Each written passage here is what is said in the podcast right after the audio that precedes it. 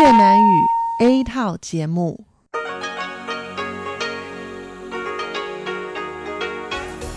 Đây là Đài Phát thanh Quốc tế Đài Loan RTI.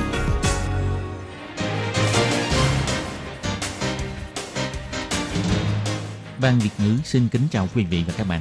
Đây là chương trình Việt ngữ Đài Phát thanh RTI được truyền đi từ Đài Loan.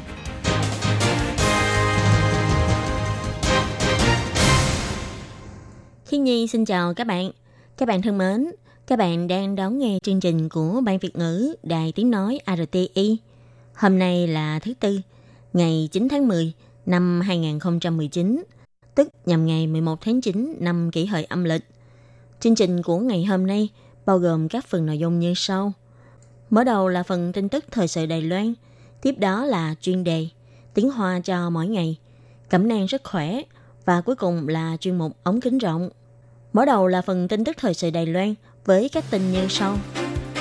Lần đầu tiên trong lịch sử, 15 loại ngoại ngữ khác nhau của đài RTI phiên dịch song song bài phát biểu của Tổng thống trong lễ quốc khánh. Tổng thống tiếp đón đoàn ngoại giao của Mỹ. Tổng thống nói, mong muốn có thể cùng phát triển kinh tế bền vững và bao dung. Tàu tuần duyên 600 tấn trong kế hoạch phát triển tàu tuần duyên biển có thể hạ thủy vào cuối năm nay.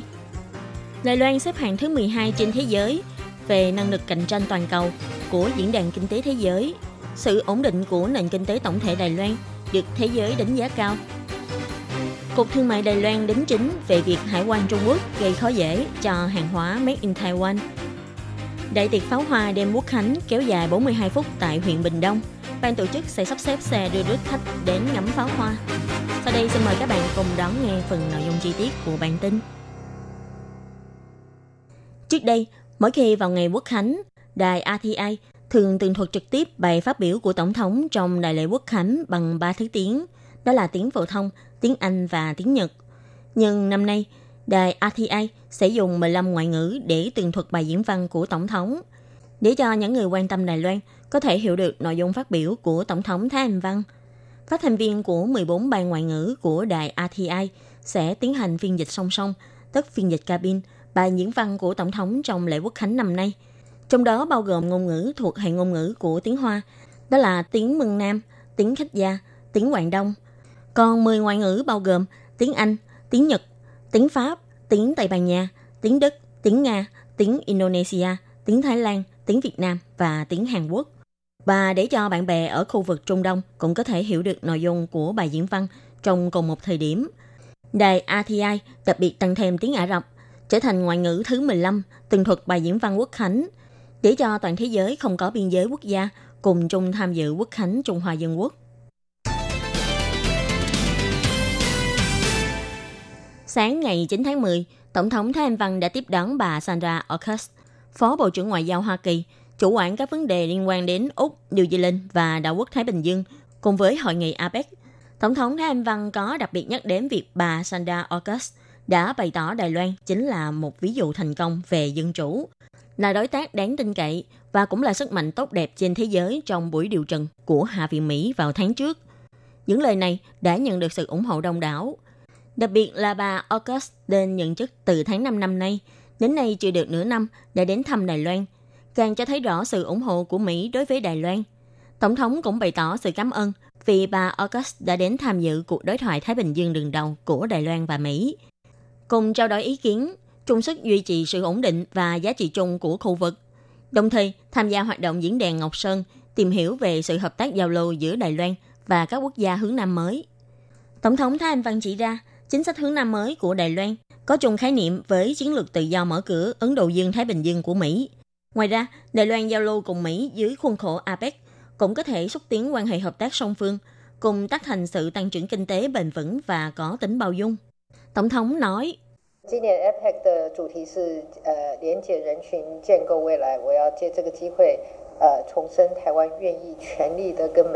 Chủ đề của hội nghị APEC năm nay chính là kết nối cộng đồng, xây dựng tương lai. Tôi muốn mượn cơ hội này nhắc lại, Đài Loan đồng ý toàn tâm toàn sức tăng cường hợp tác cùng Mỹ và các quốc gia có cùng chung lý tưởng trong khuôn khổ APEC, cùng nâng cao quyền lợi kinh tế của nữ giới trước thách thức của kinh tế số hiện nay – cũng như hỗ trợ các doanh nghiệp vừa và nhỏ tiến hành chuyển đổi số, hòa nhập vào nền kinh tế khu vực tổng thể cùng chuỗi giá trị toàn cầu để tác thành sự phát triển của nền kinh tế bền vững và có tính bao dung. Hôm nay ngày 9 tháng 10, bà Sandra Orkis khi tham gia trong đối thoại bàn tròn diễn đàn Ngọc Sơn, bà đã lấy ví dụ trong khuôn khổ khung huấn luyện hợp tác toàn cầu GCTF giữa Đài Loan và Mỹ chỉ ra, song phương đã triển khai hợp tác mật thiết trong các lĩnh vực vệ sinh công cộng, cứu trợ nhân đạo và gia tăng quyền lợi phụ nữ. Mỹ sẽ tiếp tục hợp tác với Đài Loan để xúc tiến sự phồn vinh và an ninh của khu vực Ấn Độ Dương-Thái Bình Dương. Kế hoạch phát triển chế tạo tàu tuần duyên của Viện Hành Chính đã được duyệt vào tháng 6 năm 2017, đầu tư 42,6 tỷ đài tệ kinh phí. Từ năm 2018 cho đến năm 2027, sẽ chế tạo ra 141 chiếc tàu tuần duyên.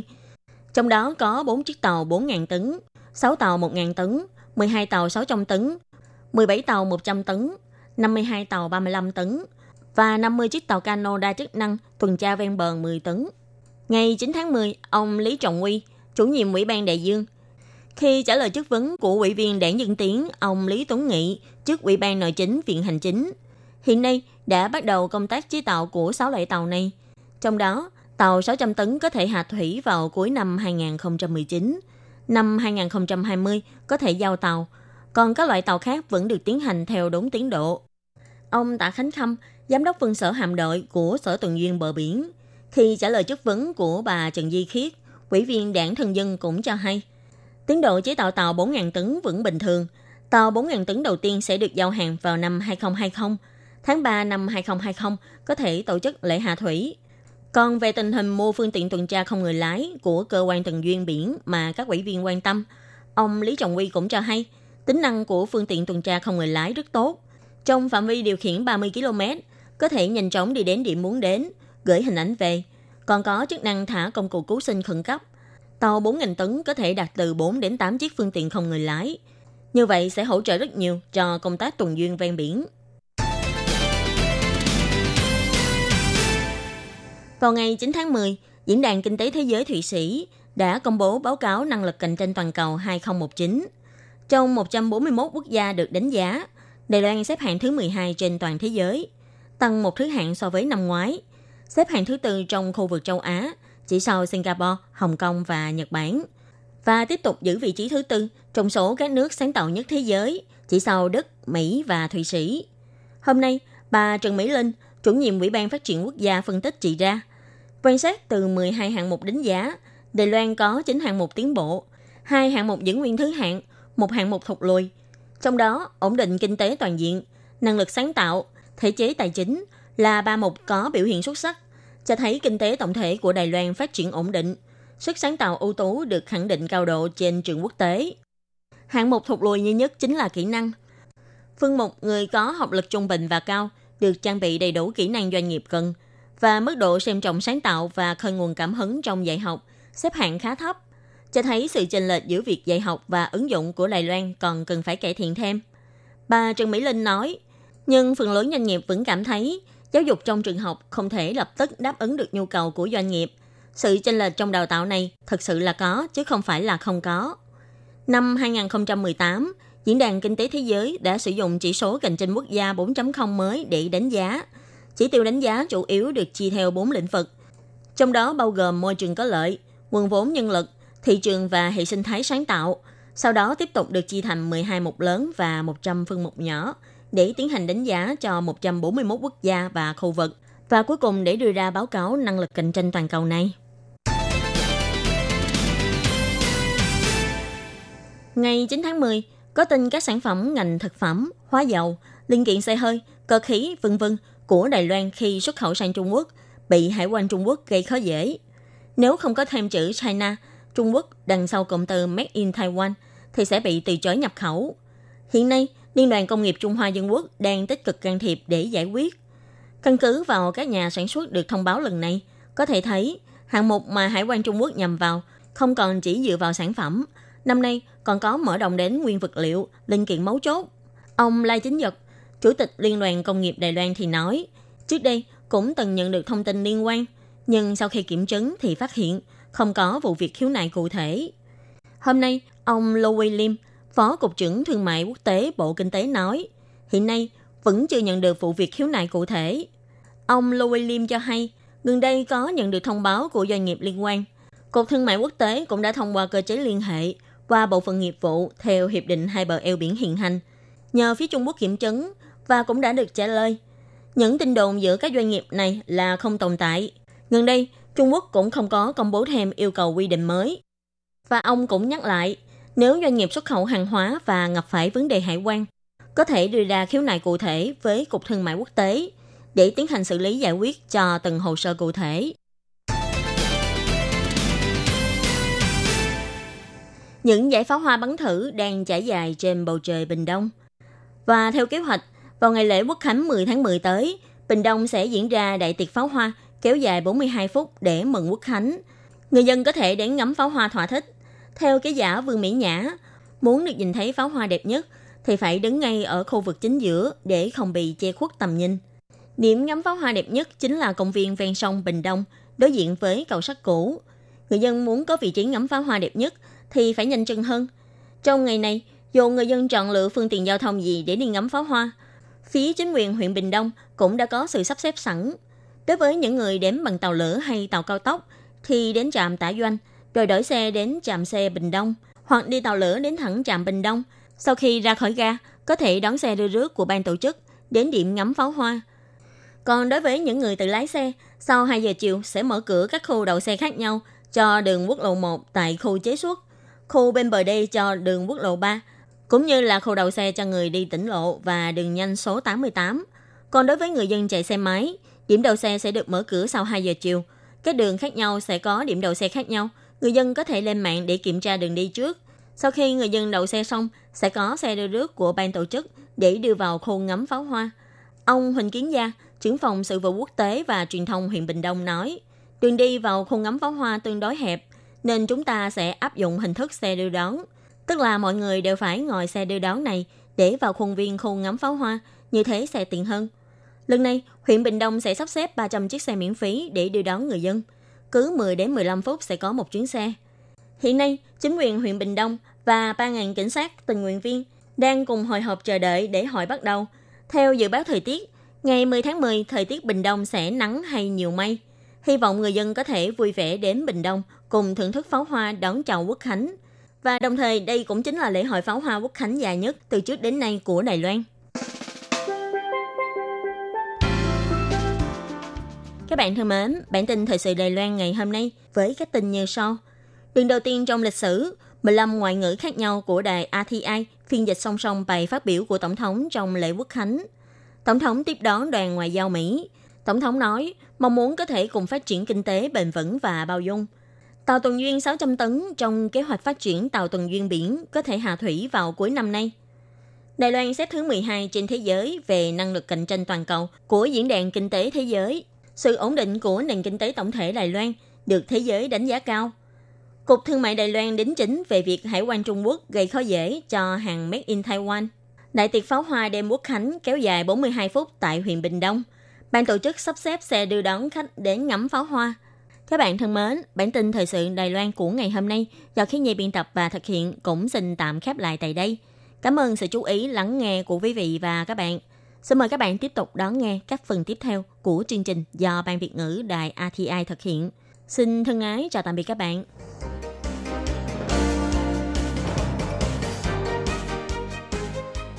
Xin chào quý vị và các bạn thính giả thân mến.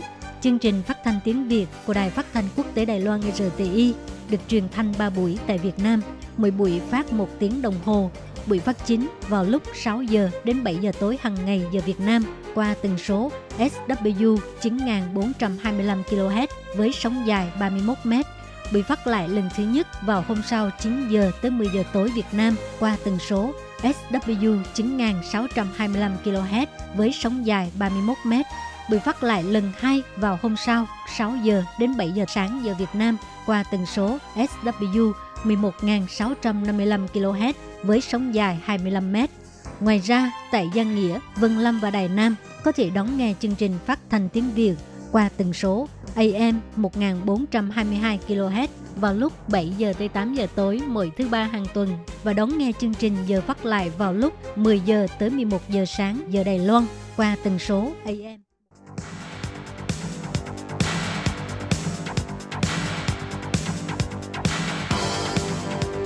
Đây là đài phát thanh quốc tế Đài Loan RTI, truyền thanh từ Đài Loan.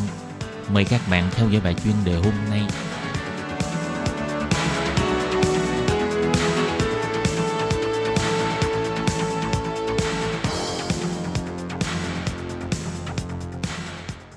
Hello, tôi Kim xin kính chào các bạn. Hoan nghênh các bạn đã đến với bài chuyên đề ngày hôm nay.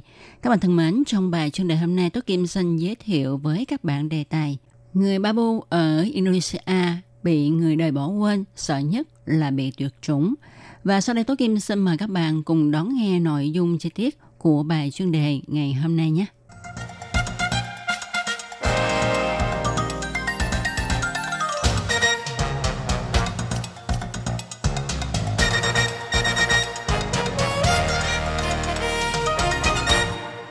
Ngày 17 tháng 8 năm 2019, lãnh tụ Babu Indonesia cho biết, học sinh địa phương bị cảnh sát bắn đạn cay và nhục mạ là con khỉ, khiến cho người dân địa phương nổi giận và xuống đường thị uy.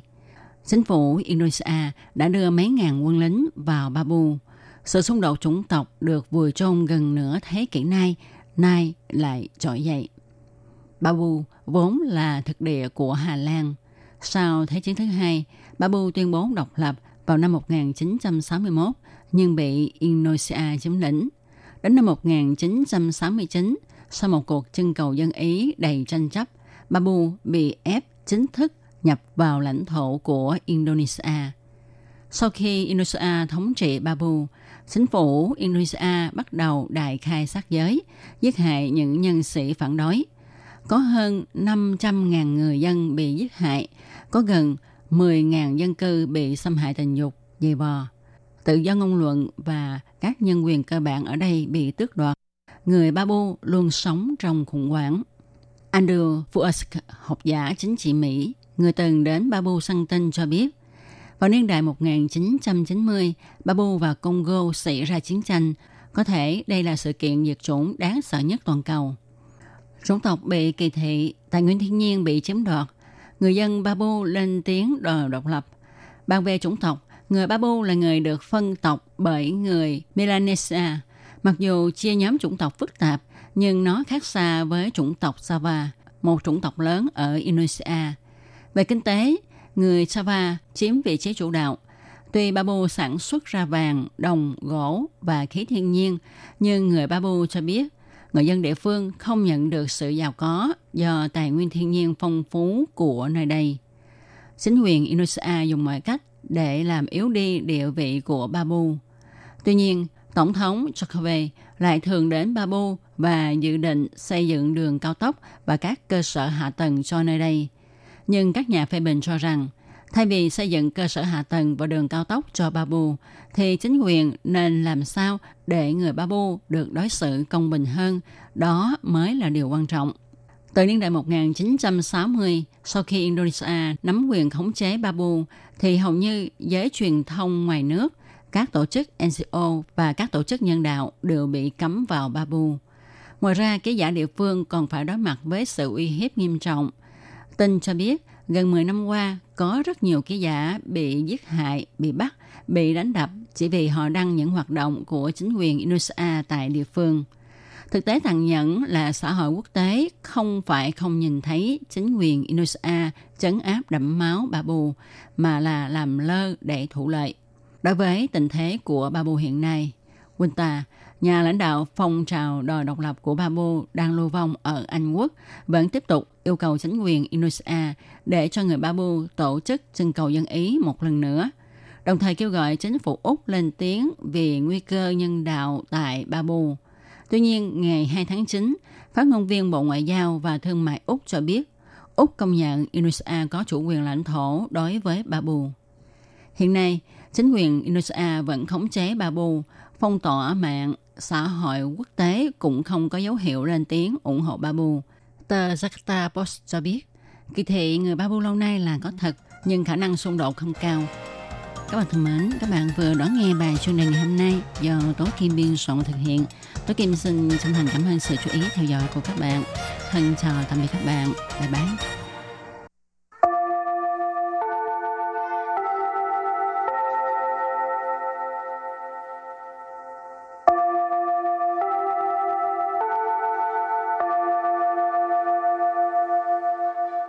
Xin mời quý vị và các bạn đến với chuyên mục Tiếng Hoa cho mỗi ngày do Lệ Phương và Thúy Anh cùng thực hiện.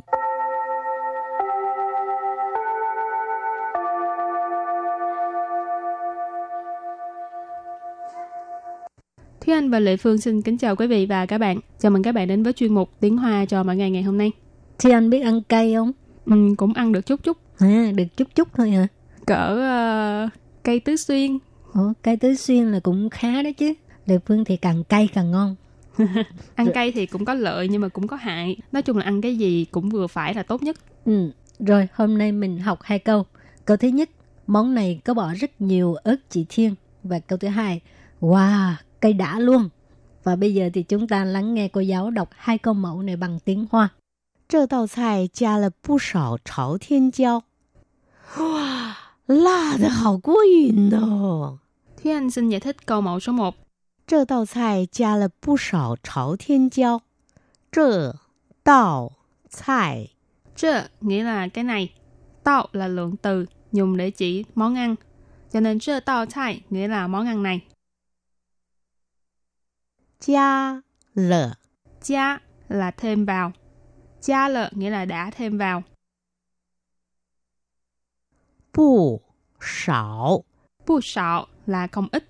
Từ ngược lại của bu sạo là bu tua, tức là không nhiều. 朝天椒， Chảo thiên chao là ớt chỉ thiên. Và sau đây mời các bạn cùng lắng nghe cô giáo đọc lại câu mẫu bằng tiếng Hoa. 这道菜加了不少朝天椒，这道菜加了不少朝天椒。 Câu này có nghĩa là món này có bỏ rất nhiều ớt chỉ thiên. Và câu thứ hai, wow, cây đã luôn. Sau đây Lê Phương xin ờ, giải thích câu hai Wow, thật hảo quá yên Wow. Wow. Đây là từ cảm thán ha. Là. Là có nghĩa là cay. Hảo quá 瘾， Hào cua yin. Cua yin có nghĩa là đã. À, la từ hào cua yin có nghĩa là cây đã luôn. Cái từ hào này là nhấn mạnh cái mức độ à, cua yin, tức là quá đã, đã luôn ha. Rồi và bây giờ thì chúng ta lắng nghe cô giáo đọc câu mẫu này bằng tiếng Hoa. 辣的好过瘾哦！哇，辣的好过瘾 Ồ. Câu vừa rồi là wow, cây đã luôn. Và sau đây chúng ta hãy đến với phần từ vựng mở rộng.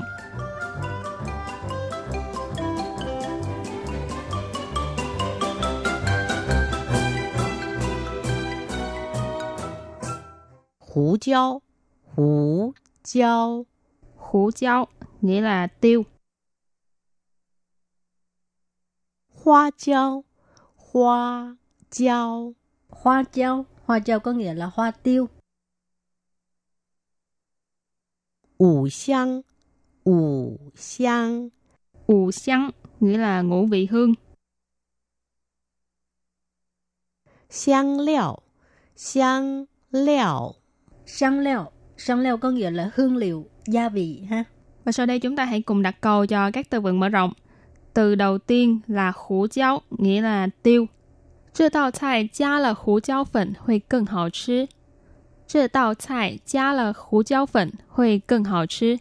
Câu này có nghĩa là món ăn này thêm tiêu vào sẽ ngon hơn. 这道菜 là món ăn này. 加了 Hồi nãy trong câu mẫu số 1 mình đã nghe qua 这道菜加了 nghĩa là món ăn này đã bỏ một cái gì đó.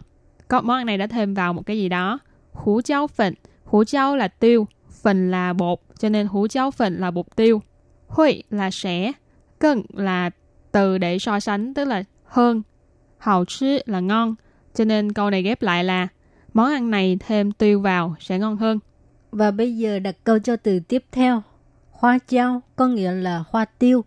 Hoa chao có hình tua sẩn chỉ tờ dạng sinh công 效. Hoa chao có hình tua sẩn chỉ tờ dạng sinh công 效. Câu này có nghĩa là hoa tiêu có nhiều tác dụng kỳ diệu đối với sức khỏe. Hoa chao tức là hoa tiêu ha. dấu hình tua là có rất nhiều, hình tua là rất nhiều. Sến xí tức là kỳ diệu. Dạng sinh là dưỡng sinh ha. Công sao tức là tác dụng. Dạng sinh công sao. Ở đây có thể dịch là tác dụng cái gì đó đối với sức khỏe ha. Cho nên cả câu á, có nghĩa là hoa tiêu có nhiều tác dụng kỳ diệu đối với sức khỏe. Và đặt câu với từ kế tiếp là ủ xăng nghĩa là ngũ vị hương. Ủ xiang 是指茴香、花椒、八角、桂皮、丁香等五种主要香料。五香是指茴香、花椒、八角、桂皮、丁香等五种主要香料. Câu này có nghĩa là ngũ vị hương là bao gồm tiểu hồi hương, hoa tiêu, tài vị, quế, đinh hương, năm loại hương liệu chủ yếu.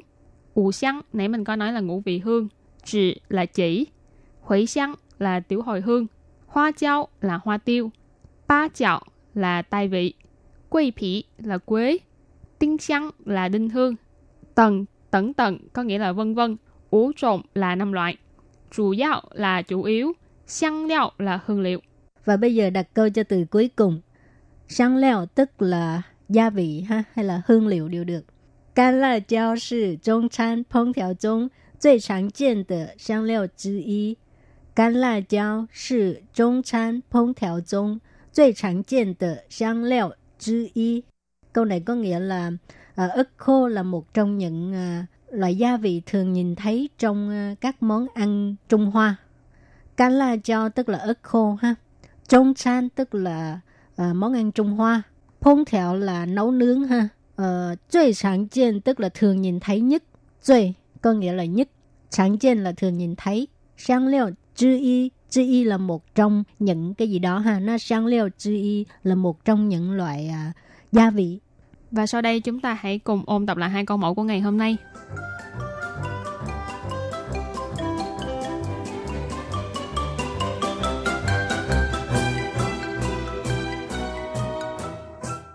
这道菜加了不少朝天椒，哇，辣的好过瘾哦 Thế Anh xin giải thích câu mẫu số 1.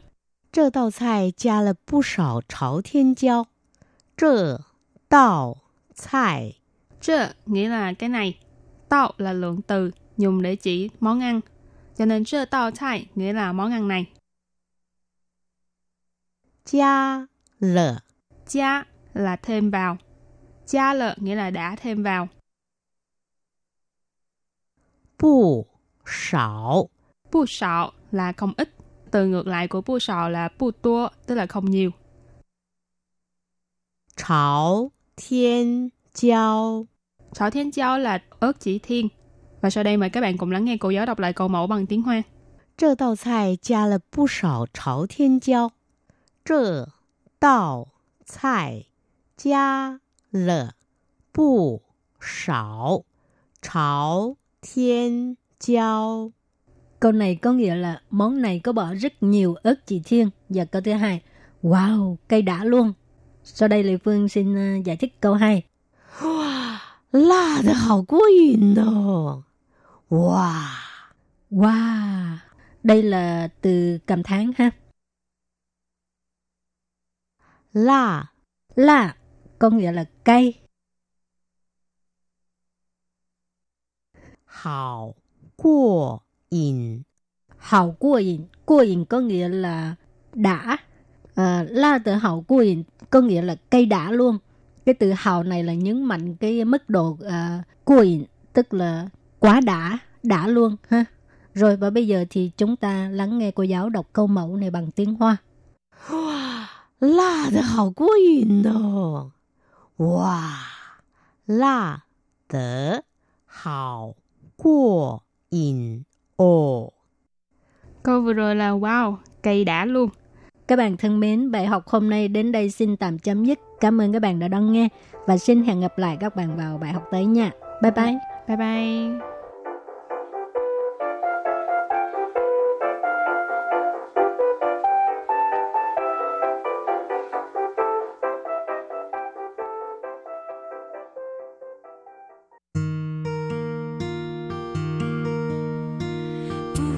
无限的爱向全世界传开永恒的关怀来自他。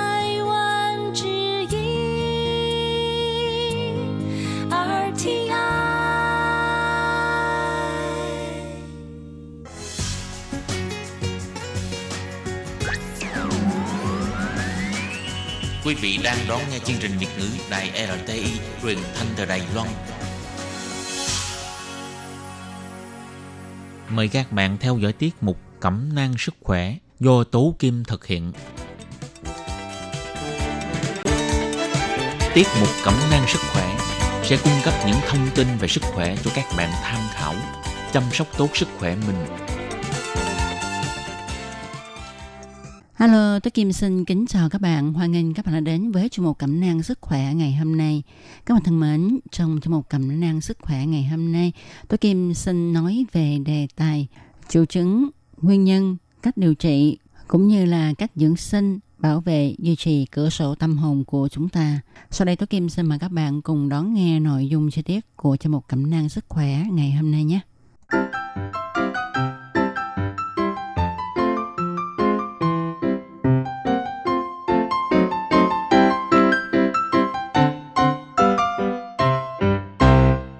Bạn thân mến, tôi Kim tin chắc rằng khi mà nghe nói đến cườm mắt ha, thì trước tiên chúng ta nghĩ đến đó là căn bệnh của người lớn tuổi. Có phải không các bạn ạ? À?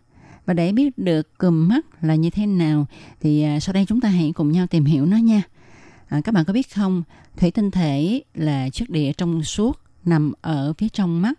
Nó tập trung các tia ánh sáng đi vào võng mạc để tạo thành hình ảnh sắc nét rõ ràng như thấu kính của máy ảnh, tập trung hình ảnh vào phim. Thủy tinh thể có chức năng như một thấu kính hội tụ có công suất 20D nằm sau móng mắt và tham gia vào quá trình điều tiết của mắt. Cơm mắt là một chứng gây ra bởi thủy tinh thể bị đục. Bình thường ở mắt, thể thủy tinh trong suốt để ánh sáng đi qua được. Khi thủy tinh thể bị đục thì mắt bị cườm.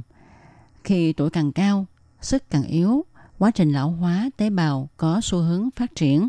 Vì vậy, thủy tinh thể cũng dần dần kém trong sáng, dẫn đến hiện tượng đục dần. Do đó được gọi là đục thủy tinh thể ở người già, còn gọi là đục nhân mắt, đục thủy tinh thể, tức là cùm khô, cùm già thì sự đục mờ này ngăn không cho tia sáng lọt vào. Kết quả là võng mạc không thu được hình ảnh và thị lực bệnh nhân suy giảm, dẫn đến mù lòa. Bệnh đục thủy tinh thể không phải là ung thư hoặc là khối u bất thường ở trong mắt. Đục thủy tinh thể, hay còn gọi là cụm mắt, là do những thay đổi vật lý trong thành phần của thủy tinh thể gây đục Chứng bệnh này có thể được bác sĩ mắt phát hiện một cách dễ dàng bằng các dụng cụ chuyên khoa khi mà chúng ta đi khám mắt. Vậy thì làm thế nào để phát hiện là mình mắc chứng cườm mắt, tức là đục thủy tinh thể ha? Thì à, các triệu chứng của đục thủy tinh thể là như thế này. À, nhìn thấy mờ, thị lực suy giảm, khó nhìn, lóe sáng, quán gà. Khi mà ra nắng thì nhìn thấy mờ hơn, là ở nơi dâm mát hay là nhìn mờ không kèm đau nhức mắt. Rồi sức nhìn kém trong các vùng ánh sáng bao quanh nhạy cảm với ánh sáng dễ bị chói mắt nhất là giữa trưa nắng hoặc là lái xe ban đêm tăng khả năng nhìn gần thường xuyên phải thay đổi kính. Hình ảnh nhìn nhòe hoặc là biến dạng ở một hay là cả hai mắt nhìn một vật thành hai hoặc là ba đó là những cái triệu chứng của chứng đục thủy tinh thể. Vậy thì nguyên nhân uh, gây ra cái chứng bệnh này là như thế nào? Có phải chỉ ở những người lớn tuổi mới mắc chứng bệnh này hay không? Tức là lớn tuổi thì dễ bị chứng cùm mắt. Đúng vậy các bạn ạ. À. Nguyên nhân chính gây đục thủy tinh thể thì liên quan đến tuổi già. Có trên 80% người mắc bệnh đục thủy tinh thể là người có độ tuổi trên 50. Ngoài ra, còn có các nguyên nhân khác như là do bẩm sinh, tức là em bé vừa mới sinh ra là đã bị rồi. Rồi do nguyên nhân như là cao huyết áp, bị chấn thương, biến chứng của bệnh tiểu đường, hay là màng bầu đầu bị viêm, ờ, cận thị nặng, bệnh canxi máu giảm gây biến chứng do chấn thương. Ngoài ra còn có nguyên nhân nữa đó là do hơi nóng hoặc là lửa nóng làm cho thủy tinh thể bị đục gây nên bệnh. Thì ờ, cườm mắt được phân loại tùy theo nguyên nhân gây đục thủy tinh thể. Ví dụ như đục thủy tinh thể già là nguyên nhân phổ biến nhất và ảnh hưởng đối với người lớn ở độ tuổi trên 50. Rồi loại đục thủy tinh thể do tiểu đường, loại đục thủy tinh thể do chấn thương là do tổn thương mắt gây ra trực tiếp hoặc gián tiếp làm hại đến thủy tinh thể. Loại đục thủy tinh thể do cận thị, rồi loại đục thủy tinh thể do bệnh lý của mắt như là cùm nước, tổn thương võng mạc, vân vân. Rồi đục thủy tinh thể dạng bẩm sinh, à, tức là có sẵn khi sinh ra. Vậy cách chữa trị đục thủy tinh thể là như thế nào? À, chúng ta làm sao để mà chữa trị phẫu thuật hay là nhỏ thuốc vân vân? Thì hiện nay ha, phẫu thuật là phương pháp duy nhất có hiệu quả nhất trong việc chữa trị đục thủy tinh thể. Còn thuốc thì chỉ được bác sĩ việc dùng phương pháp phẫu thuật để điều trị bệnh đục thủy tinh thể thì có tỷ lệ thành công là cao hơn 90% và bệnh nhân khôi phục tốt thể lực của mình với những kỹ thuật tiên tiến hiện nay như là phaco. Kết quả này là nhờ những tiến bộ trong công nghệ phẫu thuật và ngăn ngừa lây nhiễm hiệu quả. Phần lớn các ca phẫu thuật đục thủy tinh thể được thực hiện trong ngày mà không cần nhập viện. Sự phục hồi rất nhanh chóng và nhiều bệnh nhân có thể nhìn thấy trong một thời gian ngắn sau khi phẫu thuật. Sau phẫu thuật thì mắt trở nên sáng và bệnh nhân không cần đeo kính như là phương pháp mổ thủy tinh thể thông thường trước đây nữa. Và phương pháp mổ lấy cườm ha thì ngày càng tiến bộ. Cho nên à, đối với cái chứng đục thủy tinh thể hiện nay thì người bệnh không cần lo lắng nhiều như là trước kia. Những ai có triệu chứng à, mắc bệnh đục thủy tinh thể thì nên nhanh chóng đi khám bệnh để cho bác sĩ chẩn đoán và nếu cần thiết thì bác sĩ sẽ ra chỉ định làm mổ, tức là phẫu thuật. Thì người bệnh nên suy nghĩ để có thể thực hiện theo đề nghị của bác sĩ. Điều này sẽ giúp ích các bạn rất nhiều trong sinh hoạt thường ngày vì chúng ta nhìn rõ đồ vật mà ha. RTI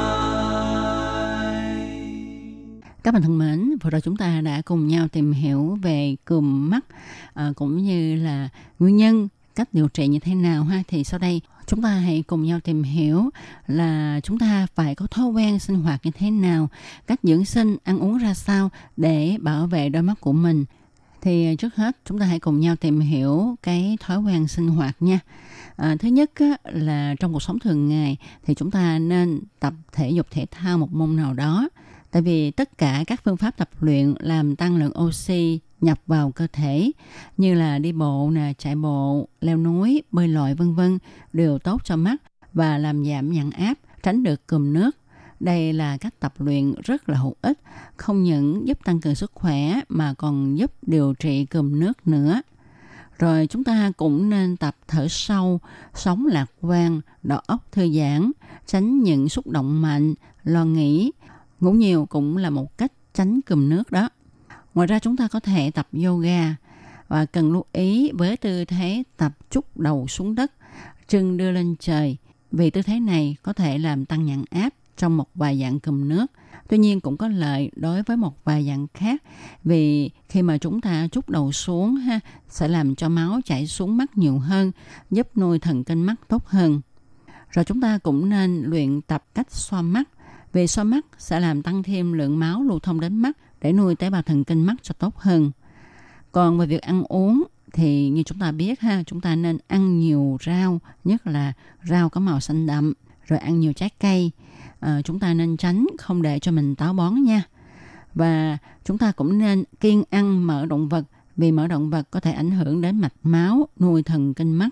Ngoài ra những ai mà nghiện thuốc lá thì chúng ta nên cai thuốc lá nha không nên hút thuốc lá tại vì khi mà hút thuốc lá đó, nó sẽ ảnh hưởng gián tiếp đến bệnh cùm nước và tác hại của gốc tự do.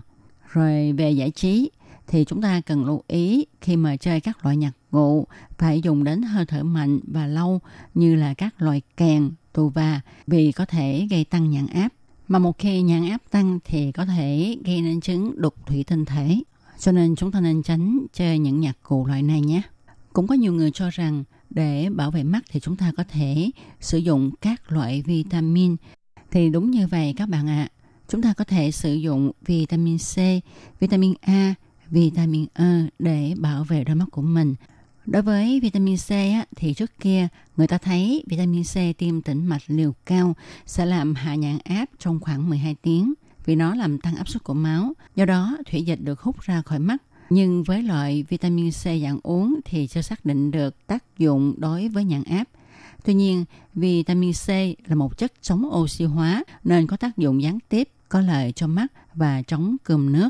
Còn vitamin A thì cũng là một chất chống oxy hóa cho nên rất có lợi cho mắt. Còn vitamin E thì ngoài tính chống oxy hóa mạnh, nó còn có tác dụng phụ trợ cho phẫu thuật tạo lỗ giò ở cùm nước vì ngăn chặn được sự tăng trưởng của sợi bào, tránh sự bích lỗ giò làm cho cùm nước tái phát.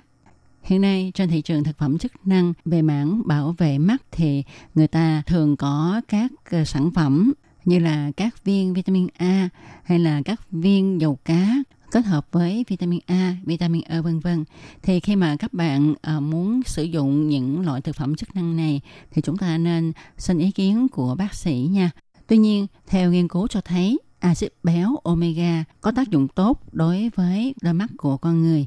Thì một số nghiên cứu cho thấy các thổ dân ở Alaska do ăn nhiều mỡ cá nên ít bị cầm nước. Tuy nhiên cũng chưa có cơ sở kiểm chứng chắc chắn. Ngoài ra nghiên cứu trên súc vật còn cho thấy chất melatonin có tác dụng làm hạ nhãn áp. Người ta cho rằng nó có liên quan đến việc kiểm soát đồng hồ sinh học của cơ thể, ảnh hưởng đến nhãn áp nhưng cũng chưa có nghiên cứu nào khẳng định điều này. Thì cũng có nhiều người thắc mắc rằng ờ, đôi khi nghe bác sĩ nói danh từ là cùm nước hoặc là cườm khô thì hai căn bệnh này là giống nhau hay không? Có phải cũng là bị cườm thôi không? Thì thật ra cườm nước và cườm khô là hai căn bệnh về mắt khác nhau nhưng không ít người vẫn hiểu đơn giản đó chỉ là một bệnh cùm mắt hoặc là một căn bệnh của người già. Cùm nước hay còn gọi là thiên đầu thống là một bệnh lý thường do áp lực nội nhãn, tức là nhãn áp tăng cao. Chàng ép sẽ làm tổn thương thần kinh thị giác. Thần kinh thị giác đã bị tổn thương thì không thể hồi phục, cứu chữa được. Và cùm nước còn gọi là glaucum. Cùm nước được chia làm hai loại, loại gốc mở và loại gốc đóng. Triệu chứng của cùm nước gốc mở âm ý khó phát hiện, thường bị cùng một lúc cả hai mắt còn cơm nước gốc đóng thì có đợt, tức là có cơn ha. Biểu hiện của nó là đau nhức mắt, nhìn mờ, nhìn quần xanh đỏ, nhức nửa đầu bên mắt đau. Đôi khi buồn nôn và nôn, có khi chỉ là những cơn nặng mắt, nặng đầu thoáng qua. Cơm nước có thể dẫn đến mù lòa nếu không được chẩn đoán và điều trị kịp thời. Và cơm nước có thể gặp ở mọi lứa tuổi. Những đối tượng có nguy cơ bị cao là những người trên 40 tuổi, người bị bệnh tiểu đường hoặc là cao huyết áp, người có tiền căn gia đình là người bị cùm nước, bị viễn thị, có giác mạc nhỏ, cận thị nặng, tiền căn chấn thương hay phẫu thuật mắt, điều trị với steroid trong thời gian dài. Và đó là những sự khác biệt giữa cùm nước và cùm khô. Thì tôi Kim tin chắc rằng à, các bạn cũng đã ít nhiều phân biệt được hai cái chứng bệnh mắt này, tức là cùm nước và cùm khô.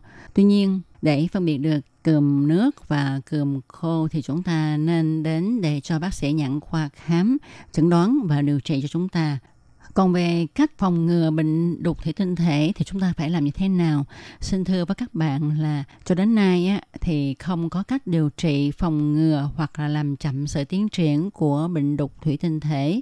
Bệnh đục thủy tinh thể là nguyên nhân phổ biến gây thị lực kém ở người cao tuổi. Nó là dạng mù có thể chữa được điều quan trọng là chúng ta phải đi kiểm tra mắt thường xuyên phải phát hiện sớm mới có thể ngăn ngừa bị mù vĩnh viễn nha các bạn thân mến, các bạn vừa đón nghe trong một cẩm nang sức khỏe ngày hôm nay do Tố Kim thực hiện. Tố Kim cảm ơn các bạn đã theo dõi. Thân chào tạm biệt các bạn. Bye bye.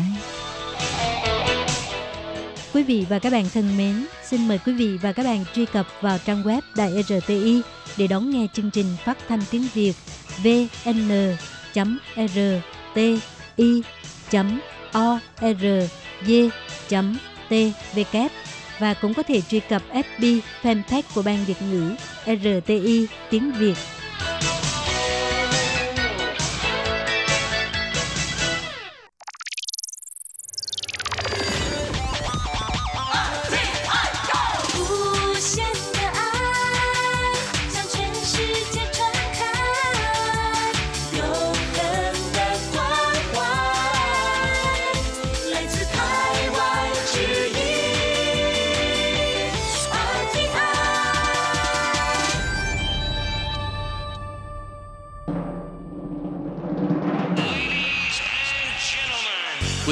Đang đón nghe chương trình Việt ngữ Đài RTI truyền thanh từ Đài Loan.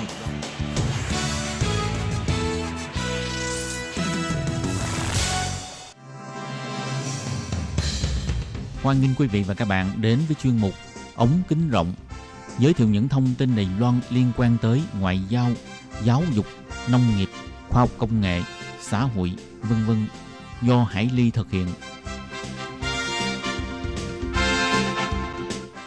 Các bạn thân mến, Hải Ly xin chào các bạn. Hoan nghênh các bạn đến với chuyên mục ống kính rộng vào thứ tư hàng tuần. Thưa các bạn thì ờ, trong buổi phát vào tuần trước, chúng ta đang được trò chuyện với nhà sáng tác trẻ An Nhiên, từng tốt nghiệp chuyên ngành văn học tại Trung Quốc và hiện đang học thạc sĩ tại trường Đại học Quốc lập Trung ương ở Trung Lịch. Thì trong buổi phát tuần trước, An Nhiên đã chia sẻ với chúng ta về quá trình và kinh nghiệm sáng tác tiểu thuyết, thơ cũng như là tản văn của An Nhiên. Và hiện tại thì à, An Nhiên còn làm một công việc rất là thú vị và cũng có liên quan tới à, chuyên ngành văn học mà An Nhiên đang theo học. Và bây giờ thì à, Hải Ly xin hoan nghênh An Nhiên trở lại với chương trình hôm nay và mời An Nhiên hãy giới thiệu về công việc của An Nhiên hiện tại đang làm chủ biên cho tờ báo Hello Việt Nam tại Đài Loan. Ờ, tạp chí Hello Việt Nam thì là tạp chí song ngữ Trung Việt tại Đài Loan. Và hiện tại thì em đang ở cái vị trí là chủ biên tiếng Việt. Thì công việc của em là ngày là liên hệ ờ, với các tác giả để có thể là có những cái bài viết để chia sẻ về cuộc sống ở Đài Loan của người Việt uh, chia sẻ những cái xu hướng ở Đài Loan hoặc là ngược lại mình chia sẻ về văn hóa của Việt Nam thì những cái bài về văn hóa của Việt Nam thì uh, bên tạp chí em thì đều dịch sang tiếng Trung để ừ. có thể là uh, góp một phần nào đó để giúp những uh, người Đài Loan người ta có thể hiểu hơn về người Việt và ngược lại là người Việt mình có thể hiểu về văn hóa Đài Loan để có thể mà dễ dàng hòa nhập với lại cái cuộc sống ở bên này. Vậy cái đối tượng người đọc chủ yếu là đối tượng người đọc chủ yếu thì là uh, người Việt Nam ở Đài Loan và người và người Đài Loan ở cũng người Đài Loan cũng ở Đài Loan và kể cả người Đài Loan ở Việt Nam nữa họ thì họ tức là những cái đối tượng quanh người Đài Loan và người Việt Nam thì họ đều có cái quan tâm đến cái cộng đồng người Việt mình ở bên này ừ. và những cái hoạt động bên này. Thế cái uh, kênh tiếp cận của cái tờ tạp chí của mình đến các cái độc giả thì qua cái kênh như thế nào bởi vì Hải Ly thấy rằng là cái mức độ rộng rãi hầu như là tất cả các bạn Việt Nam ở Đài Loan đều biết đến, thì Hải Ly nghĩ rằng là có thể chưa đạt đến cái mức đó thì cái kênh tiếp xúc của mình chủ yếu là kênh nào? Tại vì trước đây thì là cái nguồn nhân lực của bên em cũng hơi hơi mỏng ừ. cho nên là cái độ phủ của tạp chí chưa mạnh trước đây thì bên em chỉ xuất bản là cuốn tạp chí bản in thôi nhưng mà sau mà một thời gian tích lũy thì bây giờ hiện tại là hoạt động chủ yếu của bên em là ở trên website là hellovietnam.tw các bạn có thể tìm đọc những cái thông tin ở trên đó ừ. Vâng. vậy cái tiêu chí hiện tại của mình chủ yếu là mang tính chất là phục vụ cho cộng đồng thôi chứ còn mình không có đặt cái tiêu chí hàng đầu là bán tạp chí để thu tiền đúng không? À, dạ vâng, trước mắt thì là như vậy ạ. Ừ. Thế và tức là có đối tượng cộng tác viên viết bài cố định hay là chỉ cần người mà có bài viết phù hợp với lại cái nội dung của tạp chí mình thì đều có thể gửi bài. Ngoài những cái tác giả mà bên em ờ, cộng tác cố định ừ. thì là bên em vẫn rất là hoan nghênh những bạn trẻ mà có cái niềm đam mê viết lách và chia sẻ. Tức là bài viết mà đầy đủ về tiêu chí nội dung và các thông tin thì bên em đều có thể là sẽ đăng bài Ừ.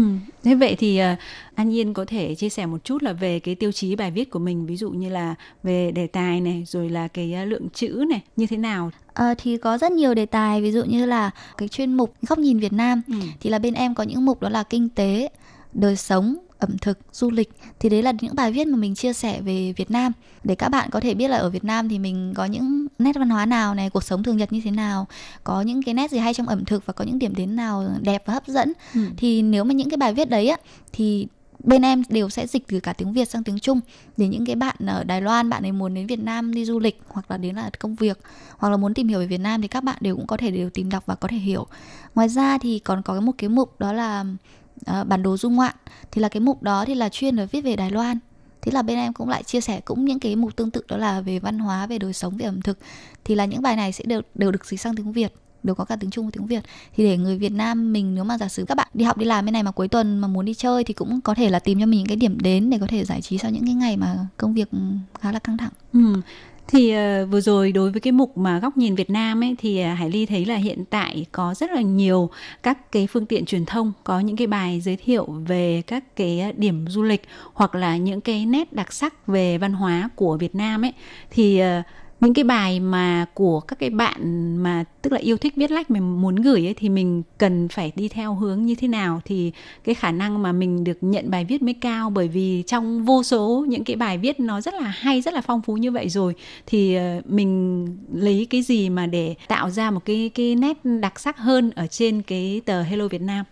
À, thì bên em là cái mục đó thì bên em muốn chia sẻ đó là một cái góc nhìn khác tại vì thực mục đích của cái chuyên mục mà góc nhìn Việt Nam Nam mà du lịch ạ thì là hướng chủ yếu đến hướng hướng đến người Đài Loan oh. để họ biết được là Việt Nam có những cái địa điểm du lịch không chỉ là cưỡi ngựa xem hoa không chỉ là ví dụ như là chỉ có uh, Hạ Long không chỉ là có những cái điểm như là Sài Gòn, Hà Nội. Ví dụ như là trong đó có một cái bài chia sẻ là đó là về văn hóa cà phê của người Hà Nội chẳng hạn. Oh. Thì là sẽ mình lại chia sẻ về ở Hà Nội có những cái có cái văn hóa cà phê và người ta uống cà phê ở những cái quán cà phê cũ hoặc là rất là lâu đời như là Giảng như là Đinh thì là bên em hướng đến những cái bài viết mà những cái nét văn hóa độc đáo cộng với lại du lịch tức là trong du lịch mình sử dụng văn hóa Ờ, có nghĩa là mình sẽ không đi theo cái lối mòn thông thường là giới thiệu những cái ờ, điểm tức là chỉ giới thiệu những cái điểm ví dụ như là du lịch danh lam thắng cảnh mà được rất là nhiều người biết đến hoặc những dạ. cái nơi mà rất nhiều người biết đến mà ngoài những cái điểm đấy ra thì mình còn khai thác những cái ờ, đặc sắc mà như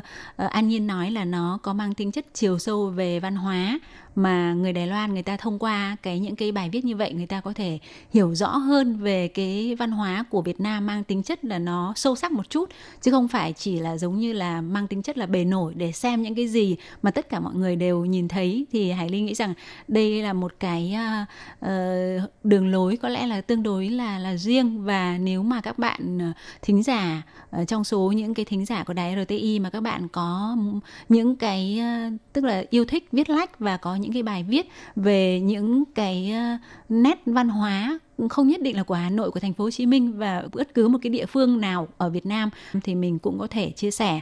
Và nếu mà đối với những cái bạn như thế mà muốn gửi bài viết ấy thì có thể gửi tới Hello Việt Nam theo cái những cái phương thức nào? Email hay là?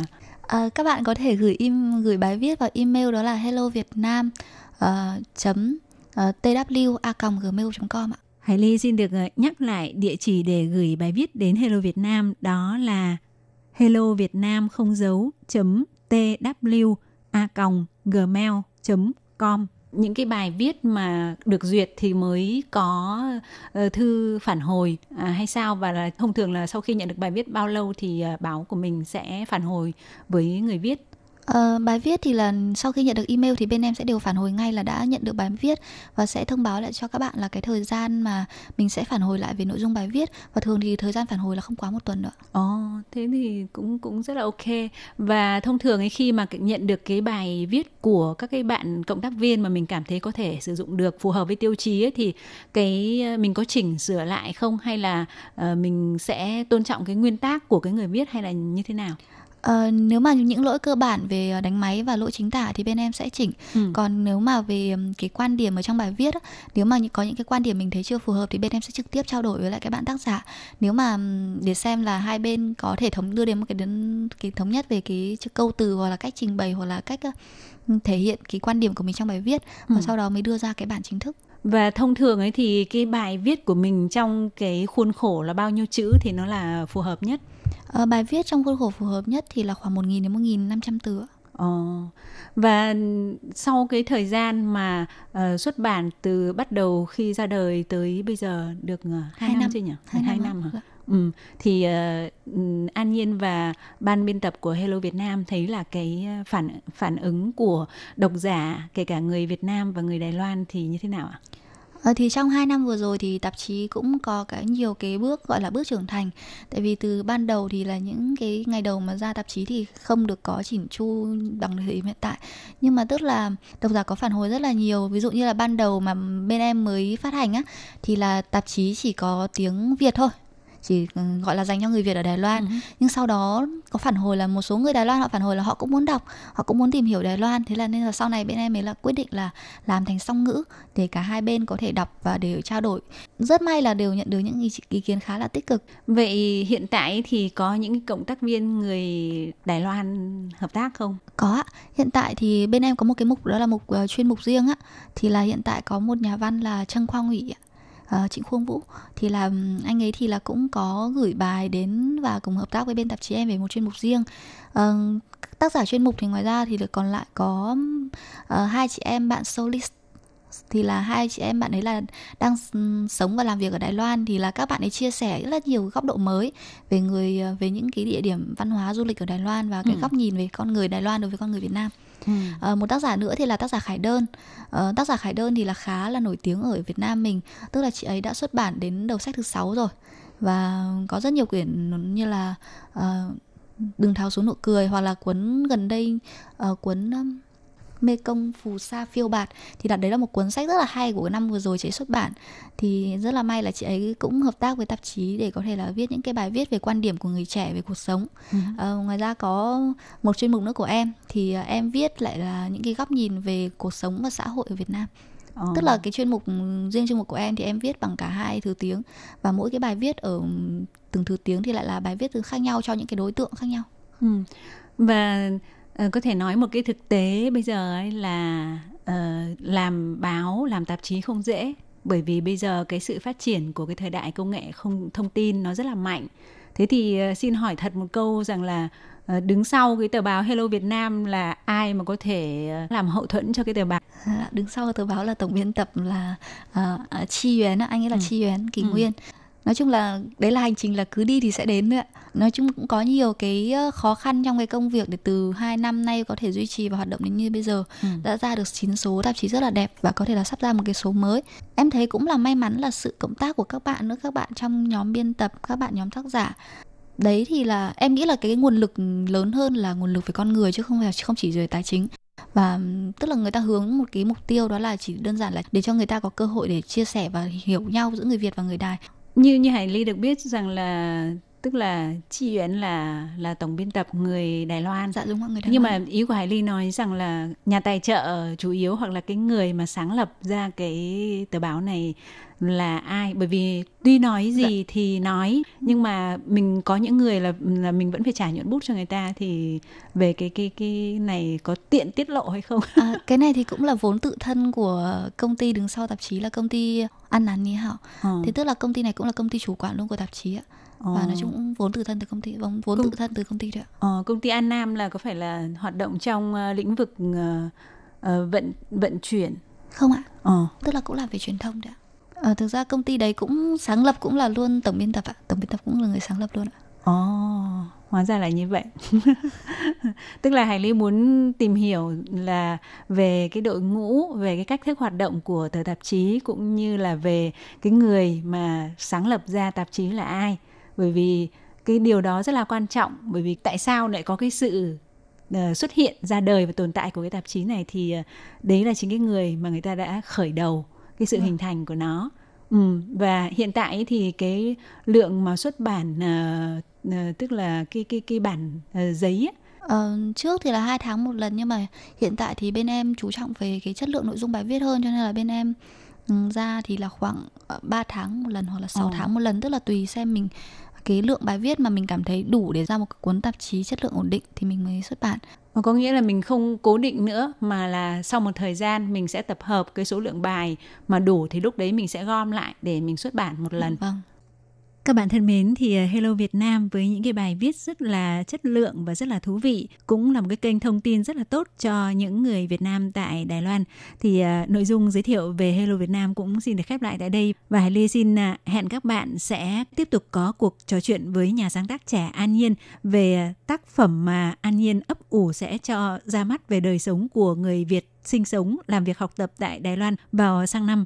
Đó là cuốn bút ký Giấc mơ ngọc thì ờ, Hải Ly cũng xin mời các bạn sẽ đón nghe trong một thời gian tới nhé. À, cũng xin cảm ơn An Nhiên và xin thân ái chào tạm biệt các bạn cùng An Nhiên. Bye bye.